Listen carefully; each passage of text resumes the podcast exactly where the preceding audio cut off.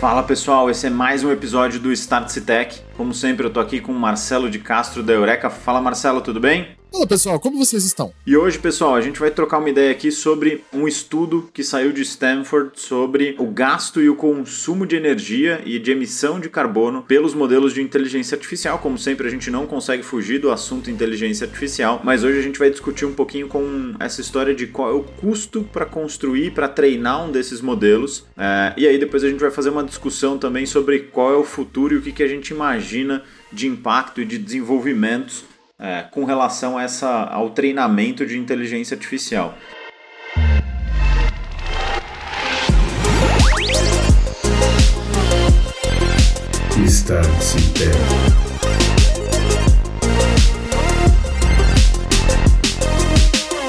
E aí, Marcelo, para a gente começar essa nossa discussão, eu peguei esse estudo de Stanford, que é super bacana, que ele mostra a quantidade de toneladas né, de emissão de gás carbônico que foi gerado para treinar cada um dos modelos de inteligência artificial que a gente tem hoje. É, e aí eu queria trazer aqui algumas comparações, mas por exemplo, o GPT-3 da OpenAI ele emitiu 502 toneladas de gás carbônico é, durante todo o seu processo de treinamento. Isso eu não estou nem falando do GPT-4, hein, pessoal? Só do GPT-3. E é, para vocês terem uma ideia, isso é mais do que é muito mais, na verdade, quase que 63 vezes mais do que o consumo de um carro é, padrão em toda a sua vida útil. Então, é, o consumo de inteligência artificial, o consumo da, de gás carbônico, né, a emissão de gás carbônico de inteligência artificial para treinar um modelo como o GPT-3 é bizarro. É, e acho que isso tem um pouco a ver também com o, a capacidade computacional necessária para isso, né, Marcelo? É, assim, não, não, não vamos aqui, não estamos simplesmente pegando uma, uma carona na famosa pauta ESG, que é, que é famosa e está muito em voga no mercado, mas assim, o problema que nós, nós vemos aí é que, por exemplo, se você treina um modelo de IA e para, é o que o Gustavo falou, vamos lá. O que é um modelo, ele consumiu o mesmo que um carro em sua vida toda. Se a gente parasse nisso, isso não seria um problema, porque o, ao longo do tempo o esse, esse custo de carbono, esse, esse carbono produzido, seria absorvido normalmente. O, isso volta até na brincadeira quando a gente começou o programa, né? Que o Gustavo falou. Estamos falando novamente de IA. Esse é o problema que nós vemos, né? Que, que o estudo chama a atenção. Do mesmo jeito que o Start Stack fala de IA sempre, por quê? Porque eles nós temos uma, uma criação e uma, uma novidade, uma quantidade de novidade nesse, nesse, nesse assunto diária. Então quer dizer que não temos somente o GPT sendo treinado, você tem várias outras IA sendo treinadas. E paralelo, então quer dizer, nós estamos gerando o que um carro gera, só que várias vezes. Porque você tem vários modelos, aprimoramentos, você testa, baixa mais massas de dados, em quantas, em quantas empresas e quantas pessoas estão fazendo isso simultaneamente? Então, vamos lá, gera uma preocupação. Lógico, uh, não, é, não é cada ser humano no mundo que tem o carro que está gerando uma nova inteligência artificial. Mas mesmo assim, o, o custo de produção de carbono por treinamento de inteligência artificial é gigantesco. E precisa ser feito alguma coisa, né? Por quê? Não que a gente vai parar de gerar inteligências artificiais, vai, vai o Greenpeace vai interditar o OpenAI. Não é bem isso. Coisas que nós já trouxemos no Start Stack mostram que existem já alternativas bem uh, promissoras para a gente não precisar treinar esses modelos titânicos de IA toda vez, né, Gustavo? Sem dúvida. E, e eu acho que um ponto importante que é legal a gente trazer desse dado ainda como estatística é que pegando um outro modelo, um modelo um pouco mais simples, que é o Bloom, que é um modelo é, mais simplista do que o GPT-3, ele gastou 433 megawatts de energia para ser treinado. E aí, só para ter uma comparação, isso significa que eu conseguiria manter uma casa americana média por 41 anos é, com energia, usando essa energia que, que foi usada para treinar o modelo Bloom. É, então, assim, é um consumo de energia muito grande é, para montar esses modelos gigantes. Só que a tecnologia tem evoluído, né? E, e a gente sempre fala, a tecnologia normalmente ela começa grande, cara, e aos poucos ela vai ficando menor e mais barata. Se vocês forem olhar quanto qual era o custo de um de um hard drive, né, de um, de um HD, lá na década de 60 e quanto ele custa hoje, vocês vão ver que o tamanho e o preço são completamente diferentes. E essa mesma tendência deve acontecer para o treinamento de modelos de inteligência artificial. É... Ah, tem uma foto famosa, né, Gustavo? Que no mesmo lugar, eu acho que na Inglaterra, tem uma equipe. A foto eu acho que é do, dos primeiros. Um dos primeiros. Eu acho que um dos primeiros hard drives que existiam. Para quem não sabe o que a gente tá falando, é o HD, é o HD do seu computador, né? O. Então tá sendo tirado de um caminhão. Acho que tem, tem quatro ou cinco homens tirando ele dentro de um caminhão. Aí uma pessoa pegou a foto no mesmo lugar e tirou e, e colocou um cartão mini SD igual você usa no seu no seu no seu celular. E o negócio é que tinha 2 MB de memória RAM e ele tá lá 128 GB, assim. Poucos anos a a tecnologia ela evolui muito rápido, né? Então assim, o que nós estamos trazendo aqui que não é a nova grande preocupação do momento, é, não é o novo petróleo, né? Mas é normal, a tecnologia ela sempre é é, é, é, é, porque quando você está fazendo o um processo de descoberta, você não está muito preocupado, né, Gustavo? Você não está lá muito preocupado com se aquilo é a melhor forma de fazer. Você só quer fazer, né? Eu acho que essa é uma provocação importante. É um pouco do que a gente sempre fala aqui no Start Tech, que é o seguinte: é, normalmente você tem que focar no problema de negócio que você quer resolver. Então, quando você está experimentando uma tecnologia nova, o teu foco está em descobrir se aquela tecnologia resolve o teu problema. Acho que essa é a primeira busca que todo mundo faz no processo de inovação. A partir do momento que eu descubro que aquela tecnologia ela resolve o meu problema de negócio, eu passo por uma segunda fase de desenvolvimento tecnológico, que é como eu faço para resolver esse problema de forma mais eficiente, de forma mais barata. Por isso que as tecnologias surgem, surgem grandes e caras, porque eu estou primeiro focando em resolver o problema e depois elas vão ficando menores e mais baratas porque eu já resolvi o problema, agora é, o próximo passo é fazer isso ficar mais barato, mais acessível, menor, mais fácil de carregar e assim por diante. Então acho que são fases do desenvolvimento tecnológico, né, Marcelo? É, para quem acha que isso é que a tecnologia de hoje é malvada e quer destruir o planeta e que não vai ser assim, cara, pesquisa rádio o rádio, o rádio que você tem, que você tinha em casa, acho que ninguém mais deve ter, né? Todo mundo ouve no celular. Mas pesquisa como eram os rádios antigamente. Pô, década de 90 e 80, todo mundo queria ter o aquele rádio enorme, que era o triple deck, o Ele era do tamanho, era quase, era quase do tamanho da sua televisão, né? E não, as televisões não eram sempre desse tamanho que a gente tem, elas eram menores, né? Mas assim, o rádio que você tinha em casa, né, os aparelhos de rádio, pode procurar, dá até mais antigo. Os rádios eram enormes. Né? Os computadores, meu, quando você fala de. É, quando você falando um pouco de história aqui da, da tecnologia, os computadores e mesmo os rádio, rádios, eles usavam válvulas. Pô, a válvula é, do, é quase do tamanho do seu celular. Né? E a válvula foi substituída pelo transistor. Cara, e hoje um processador de, do seu celular tem uma quantidade assim é, é, quase obscena de tanto transistor ali dentro. E se você fosse trocar pelas válvulas, para fazer o que o seu celular fazia, talvez você precisasse de um prédio, de alguns andares. Então é normal, já é esperado que a coisa se desenvolva assim. Mas é interessante. Por que essa pauta é interessante pra gente aqui? Vocês estão então vocês assim. Você vai, vão falar, pô, mas vocês de Start Stack trouxeram um problema que já tem solução? Não. A gente quer explorar uma outra faceta disso. Ah, nós sabemos do gasto. O, isso vai linkar com episódios anteriores onde nós já demonstramos que o processamento, um pouco de spoiler do assunto de hoje, né? Mas assim, o, o, uma das soluções que nós temos é chips específicos para processar inteligência artificial local. Esse é um gancho importante, Marcelo, porque é, o que, que acontece hoje? Grande parte desse impacto do treinamento de inteligência artificial ser tão grande do ponto de vista de consumo de energia e, consequentemente, de emissão de carbono, tem a ver com isso ser treinado em grandes data centers, em grandes supercomputadores, enfim, em lugares centralizados. E aí já tem algumas tendências, e hoje eu, a gente vai falar de duas tendências. Eu vou começar pela primeira, que tem a ver com o primeiro episódio do Start Tech, que é esse gancho que você puxou, que hoje já é, existem chips que estão dentro dos dispositivos que a gente conhece. Então, quem aqui usa um iPhone, seu chip, seu iPhone já tem um pedacinho do chip dele que serve só para processamento de inteligência artificial. Isso está dentro do, dos Macs, isso está dentro dos computadores da, da Intel. A Intel também construiu um pedacinho desse, é, do chip dela para processar inteligência artificial.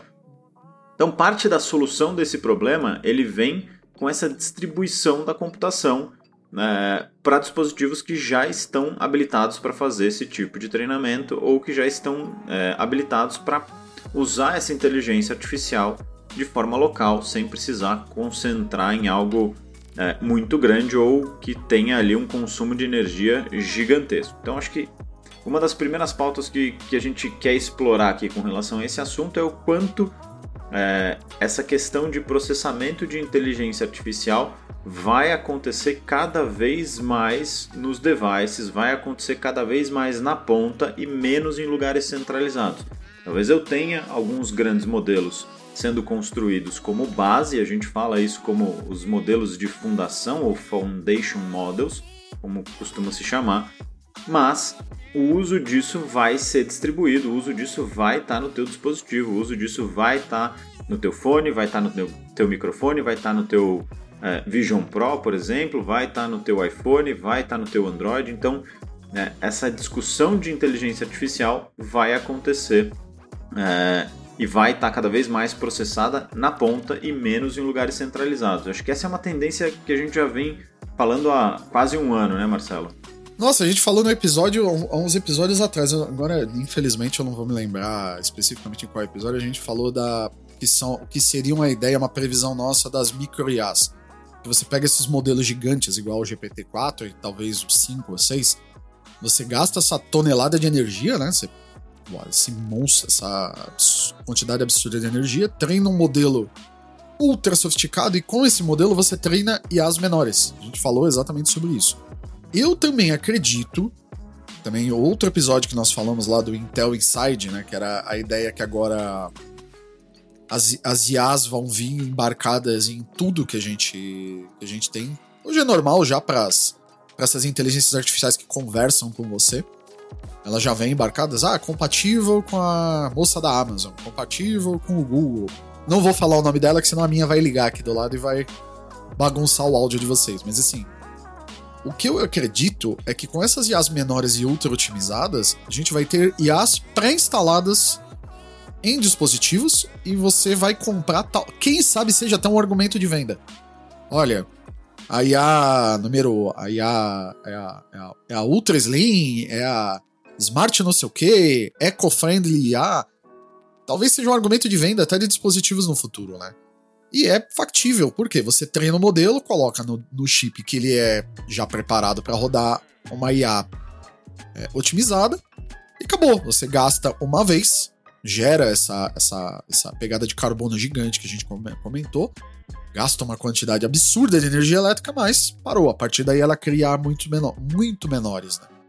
E cada empresa pode acabar gerando a sua. É normal, essa fragmentação dos, dos modelos é normal. Afinal de contas, há um tempo atrás você assistia Netflix. Hoje você tem que assistir a Netflix, a HBO, a Amazon e uma infinidade de, de, de streaming se você quiser ver todos os programas que você gosta. Mesma coisa para dispositivos Android. Antigamente você tinha um modelo de Android. Ah, mas eu quero tal coisa. Ah, não. Android só isso aqui no Android só tem naquele dispositivo X. As empresas ela tem isso, né? Primeiro você unifica, depois você fragmenta. Muitos modelos morrem no meio do caminho, né? A gente vai ver. A gente ainda não começou a ver isso nos streams, mas eu acredito que vai começar a acontecer que muita coisa vai morrer. E vai se consolidar em modelos que se provam melhores. Então é assim, né? Primeiro vem unificado, fragmenta, depois sobram aqueles que atendem melhor às necessidades das pessoas, né? A pauta é legal, de novo. Por que a pauta é legal? Que nós falamos sim, é interessante. Não é legal você ficar criando uma dezena de as por dia que consome tudo isso de energia. Isso não é bom. Não, eu acho que não chega nem de ser inteligente, né, Gustavo? Não, não vale a pena, né? É um custo muito alto de energia para pouco resultado, né? Né? Então eu acho que um dos pontos que a gente falou em alguns episódios anteriores é com relação à parceria da, da Qualcomm com a Meta. Né? Você falou dessa história de que talvez ter uma inteligência artificial embarcada nos dispositivos vire um argumento de venda. É um pouco dessa aposta que a Qualcomm está fazendo ao fazer uma parceria com a Meta e colocar o modelo Llama 2 como é, já nativo dos processadores Snapdragon. Isso deve vir um pouquinho mais para frente. É, ainda não está disponível, mas é um, é um anúncio de uma parceria que eles fizeram recentemente. É, então, acho que isso já não, não sei nem mais se é uma tendência, Marcelo, mas se isso já não está virando realidade, sabe? De você começar a ver dispositivos. É, virou o mundo comum já, né? Exatamente. Mas isso é um pouco do que a gente fala dos sinais, né? Talvez esse seja o primeiro sinal de que isso vai começar a acontecer e daqui a pouco a gente vai ver mais empresas fazendo isso. Então eu tenho uma sensação de que isso já é meio que uma realidade. Mas aí eu queria puxar para o segundo ponto, Marcelo, que é super importante também da gente discutir aqui, que é o seguinte: em episódios anteriores também a gente já falou de como as inteligências, os modelos de linguagem natural e as inteligências artificiais estão ficando menores, né? Ou seja, estão com menos parâmetros, estão mais rápidas de serem treinadas, mas com a mesma qualidade dos grandes modelos. É, e a gente falou um pouco sobre o modelo Orca, que a Microsoft estava pesquisando, o modelo Phi-1, que a Microsoft estava pesquisando, que são modelos que foram construídos a partir do GPT-4, é, mas são modelos muito menores e que têm uma performance tão boa quanto o GPT-3, por exemplo. É, como é que você enxerga essa tendência de talvez miniaturização da, dos modelos de linguagem sem perder performance?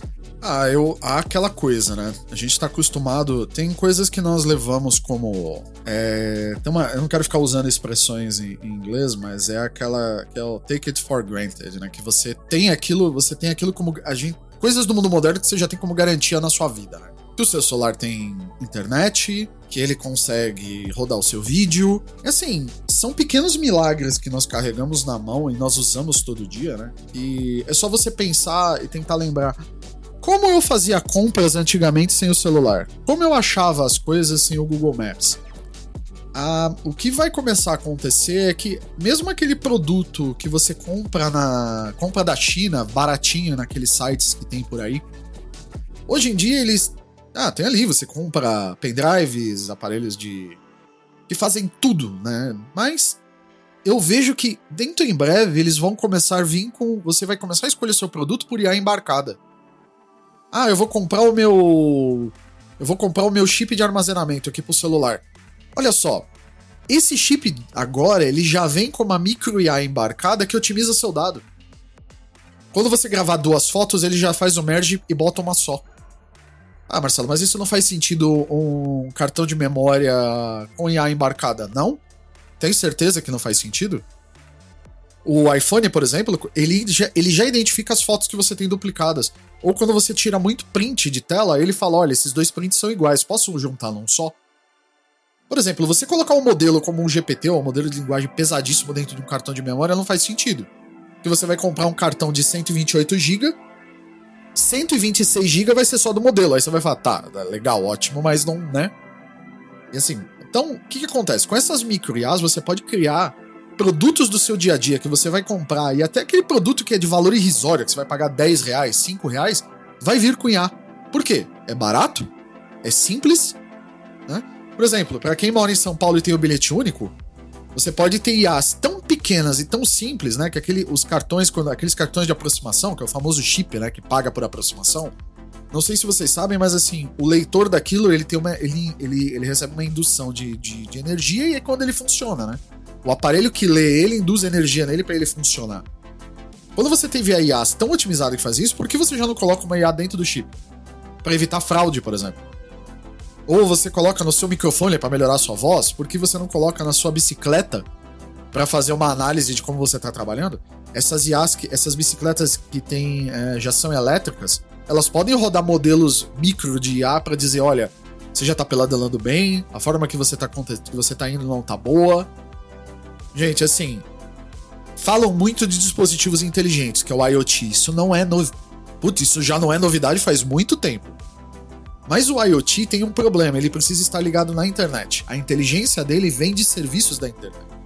A partir do momento que você consegue pegar modelos de inteligência artificial ultra sofisticados e embarcar nele a um preço irrisório, aí eu acho e eu acredito que nós verdadeiramente teremos dispositivos inteligentes. Previsão assim, né? Essa eu chutei longe, né? Mas. Mas será que é tão longe assim? Eu fico sempre nessa dúvida, né? É, pior que Se eu a acho gente que já não. não tá com. é, se a gente já não tá com sinais que nos indicam que isso deve acontecer muito em breve. Então, é, tem, tem duas tendências que são importantes para mim, aí quebrando essa, esse segundo ponto em mais dois outros pontos. Tem essa questão de miniaturização, ou seja, você melhora os modelos e aí eles ficam menores sem perder performance. E tem um outro negócio que para mim foi fantástico do estudo da, da Microsoft, que eles usaram modelos muito avançados, como o GPT-4, para ensinar modelos mais simplistas. Né? Tem um episódio inteiro sobre isso aqui do Tech, mas é, a grande questão é, talvez a gente tenha alguns grandes modelos que vão consumir bastante energia, é, mas que vão ser treinados uma, duas vezes é, ao longo da, da sua existência. Mas esses grandes modelos vão ensinar modelos menores que são muito mais eficientes, consomem muito menos energia e, consequentemente, têm um impacto ambiental muito menor.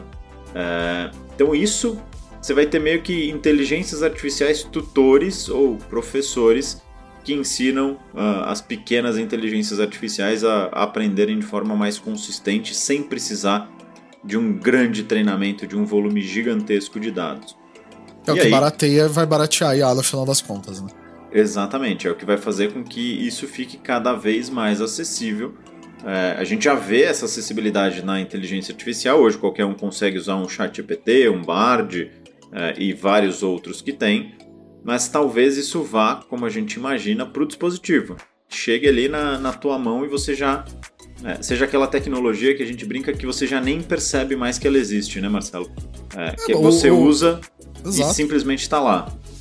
Olha o ar-condicionado, cara. Eu lembro que na faculdade, é, quando a gente estudou rudimentos em inteligência artificial, porque, ah, por que rudimento? Porque há muito tempo atrás? Não, porque esse boom das IA generativas é relativamente moderno.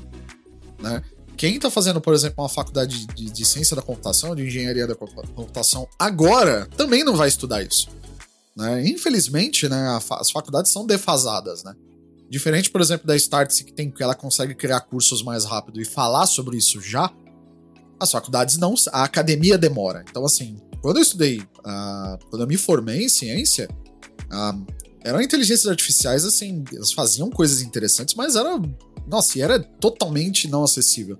Quando você vê o ar-condicionado, por exemplo, ele usava. Ele fala assim, ah, mas o, tem uma inteligência no ar-condicionado? Na verdade, não tem. Era um modelo de lógica. Aí você vai falar, pô, mas existem modelos de lógica? Existem, né? Eu não quero entrar muito no assunto. Mas a, a lógica tradicional dos computadores é de sim ou não. É 0 ou 1, um, bit byte, é, é ou não é, é verdadeiro ou falso. O ar-condicionado ele usava uma lógica diferenciada, que é uma lógica que ela trabalha por faixas. Não quero entrar aqui no. Antigamente chamava de lógica fuzzy. Quem tiver curiosidade de ver o que é isso, você vai entender como é que. Por quê? Se o ar-condicionado ele funcionasse com a lógica tradicional dos computadores, né, ligado e desligado, ele ia fi- o seu ar-condicionado ia queimar em uma semana, porque ele ia falar: já atingiu a temperatura? Desliga. Cinco minutos depois ele. Ah, esquentou, liga de novo, desliga, liga, desliga. Ele, é, esse tipo de eletrônico não pode funcionar desse jeito. Mas ainda, o que, qual é o ponto que eu quero colocar? Ainda é uma coisa muito, mas muito, muito antiga. Então, por exemplo, a gente treina essa IA gigantesca que consome uma energia cavalar, que nós falamos. Você treina IAs menores mais otimizadas, você consegue colocar ele em chips baratos e simples, que vão dentro do seu ar-condicionado, que vão fazer ele funcionar melhor ainda. Eu acredito que no final das contas, quem sabe as IAs trabalhando em grande parte dos dispositivos que a gente tem hoje, desde o seu carregador de celular, no seu ar-condicionado e no seu carro, acabe por gerar economia de energia num geral. Então ela se paga. Eu acredito que os grandes criadores de inteligência artificial vão acabar usando isso como um argumento, falando, cara, eu treino a minha aqui, né? Que nem o Gustavo falou, uma IA vale o que um carro, um carro produz de poluente numa vida toda. Mas ele fala, cara, graças a essa IA, a gente fez com que o seu celular seja carregado de forma melhor. Ou o seu ar-condicionado gaste menos. É, eu, eu acredito que seja uma linha boa, uma grande, uma boa troca para nós. Sem dúvida, eu acho que. né, e ainda mais seguindo nesse conceito de que as IAs grandes vão ser poucas e boas e as pequenininhas vão aprender com essas grandes de forma muito mais eficiente, muito provavelmente a gente vai colher os frutos disso sem precisar treinar milhares e milhares de inteligências artificiais gigantescas. É que, Gustavo, é pela primeira vez na história, a gente tá vendo coisas que criam coisas. que, por exemplo, um carro não cria outro carro. Quem cria o carro é uma máquina. São várias máquinas que fazem as peças que criam o carro. O que nós estamos vendo, talvez uma das primeiras vezes, é a própria coisa em si se replicando, tirando a vida, tirando a biologia, que a vida se replica. Pela primeira vez, eu acho que nós estamos vendo algo que cria outra coisa que é similar a si mesma, mas não é biológico, né? E é interessante, né? É, é um marco se você pensar por. Se você pensar dessa forma, né? Nós estamos, nós estamos vendo uma geração de coisas que conseguem se é, replicar, porém de forma melhor. É como se um carro construísse, ao longo da vida do seu carro, ele construísse outro carro menor e mais barato. É, esse é um, é um dos pontos que, que essa discussão leva, né? Até depois a gente pode entrar numa discussão mais ética sobre isso. A gente já fez também alguns episódios sobre ética e regulação, mas é, é um momento onde é, a tecnologia pode criar ela mesma, né? A gente falou aqui já sobre é, inteligências artificiais que eu, com uma frase, consigo construir um aplicativo. É, então, por que não ela não poderia evoluir a si própria ou construir modelos me menores é, que sejam mais eficientes? Então, acho que essa é uma discussão importante. Talvez fique aqui até um spoiler para um próximo episódio para a gente discutir um pouquinho sobre como é que essa evolução pode acontecer. É, mas acho que tem duas coisas é, importantes para a gente relembrar aqui. É, uma delas é tem um consumo muito grande ainda de inteligência artificial para a construção desses modelos. Assim, o consumo de energia para treinar esses grandes modelos de inteligência artificial é gigantesco. Eu fiz o paralelo aqui com treinar um modelo de inteligência artificial. É, é a mesma coisa que eu abastecer uma casa de energia por 41 anos. Ou seja, a gente está falando de uma quantidade de energia muito grande. Isso é um problema, mas qual é a perspectiva que a gente enxerga aqui, fazendo uma análise um pouco mais fria? de que a gente está num momento ainda de construção e de um momento muito inicial de toda essa transformação de tecnologia, que é um momento onde as coisas são grandes, caras e dão muito trabalho. A gente já vê é, uma, um desenvolvimento dessa tecnologia para virar algo menor, mais barato, mais acessível e provavelmente vai estar tá no teu dispositivo de forma offline. Você vai falar, pô, mas eu já tenho inteligência artificial no meu celular. Sim, você já tem. Só que se você se desconectar, muito provavelmente você perde quase que todas essas inteligências artificiais. É, a grande transformação vem a partir do momento que isso fica disponível offline também. E aí muita gente deve falar, pô, mas a gente está cada vez mais conectado. É, não necessariamente, né? A gente está mais conectado quem está nos grandes centros urbanos. Quem está fora ainda sofre com uma falta de conexão ou com uma escassez de conexão é, que é importante você ter essa inteligência artificial, talvez localmente. Aí eu não estou falando só de Brasil, estou falando de mundo. Né? Essa é uma realidade que acontece no mundo inteiro. Então, os modelos vão ficar menores, os modelos vão ficar mais eficientes. A gente deve acompanhar essa pegada de carbono diminuindo drasticamente, muito por conta dessa evolução da tecnologia, certo, Marcelo?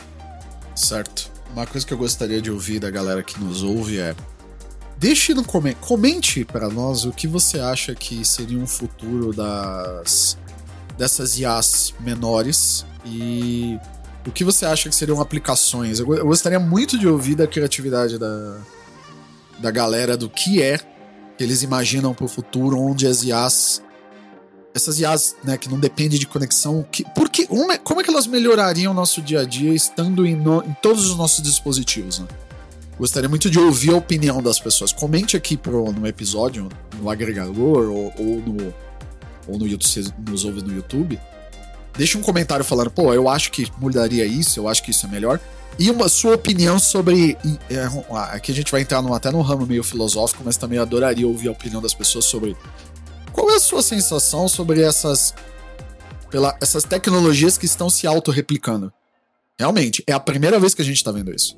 Adoraria de vocês. E todos aqueles que vão colocar Exterminador do Futuro em Matrix, apoio e concordo com vocês. e espero que não aconteça, mas adoraria ouvir a opinião de vocês. É isso aí. Então acho que fica aqui um talvez um spoiler para um próximo episódio, a gente discutir as implicações éticas e de regulação com relação a essa história de inteligência artificial, mas queria deixar vocês com essa pulga atrás da orelha de que hoje a tecnologia ela é grande, cara, mas em breve ela vai ser pequena e barata e vai estar na mão de todo mundo de forma offline. Então, contem pra gente o que vocês imaginam de aplicação, o que vocês veem, se isso de fato acontecer, qual é o impacto que vocês enxergam.